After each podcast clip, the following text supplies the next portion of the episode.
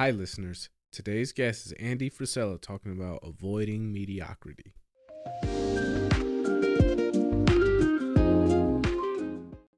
I want you to think about something real quick. Tell me one thing, one thing in your life that is great that came as a result of being comfortable. Because everywhere I look and everywhere I, I, I, see in today's society, everybody's doing everything they can to be more comfortable, right? They're looking for the more convenience. They're looking for the quicker. They're looking for the faster. And see, there's opportunity in that for those of you that want to get better. Because I'm going to tell you right now, all the great things in my life, all the great things in other high achievers' lives, all the reasons that these successful people that you look up to, that you aspire to be like, are the way they are, have all come from a place of being uncomfortable.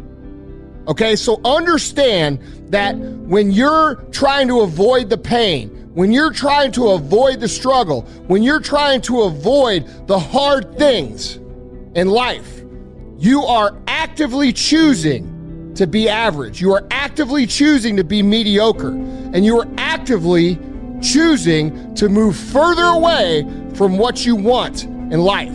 Because that hardship and that pain and that struggle and that frustration, they give you the skills that will forge you into a mother champion. All right, so remember that when you try to take the easy route.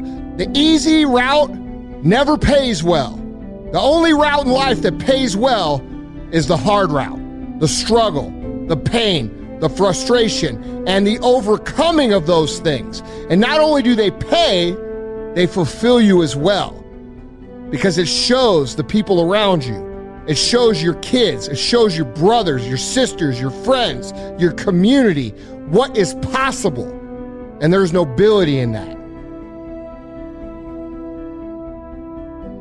Did you ever think for a second if I spend my whole day complaining, either vocally or in my head, about everything in my life, maybe it's just me? Let's be honest, guys. You probably killing your fifth slice of pizza and then felt a little twinge of regret. Okay, fat doesn't melt away just because you complained about it. Muscle doesn't show up miraculously because you felt bad for yourself. If you didn't put in any of the work, what did you really expect? I mean, come on, guys. Aren't we past this kind of thinking? I'm not always in the best of moods, and things don't go right all the time. They go wrong all the time. But I've come to recognize and appreciate the opportunities I have to test myself. I've come to love the test days. So, yeah, in that minute, it does suck. But I'm not going to go around crying and whining my entire career because of one day of setbacks. I recognize in the long run that these are my moments to test myself and really push myself for progress and grow.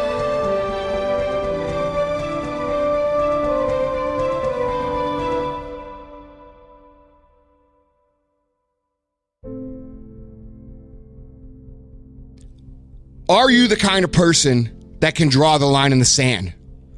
Are you the kind of person who could say, This is enough?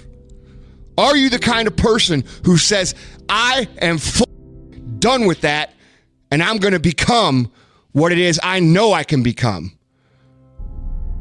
None of us were born that type of person. It's not a magic skill. It's not something that we're gifted with. It's not something that God gave us.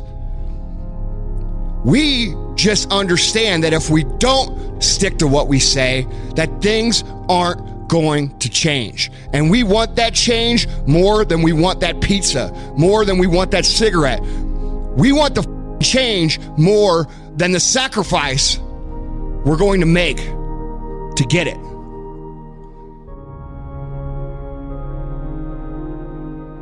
Once I say that's it, once I say that's enough, it's enough. And I will do every single thing I can to make sure I move forward from that point on. A lot of people can't do that. And they say, This is it.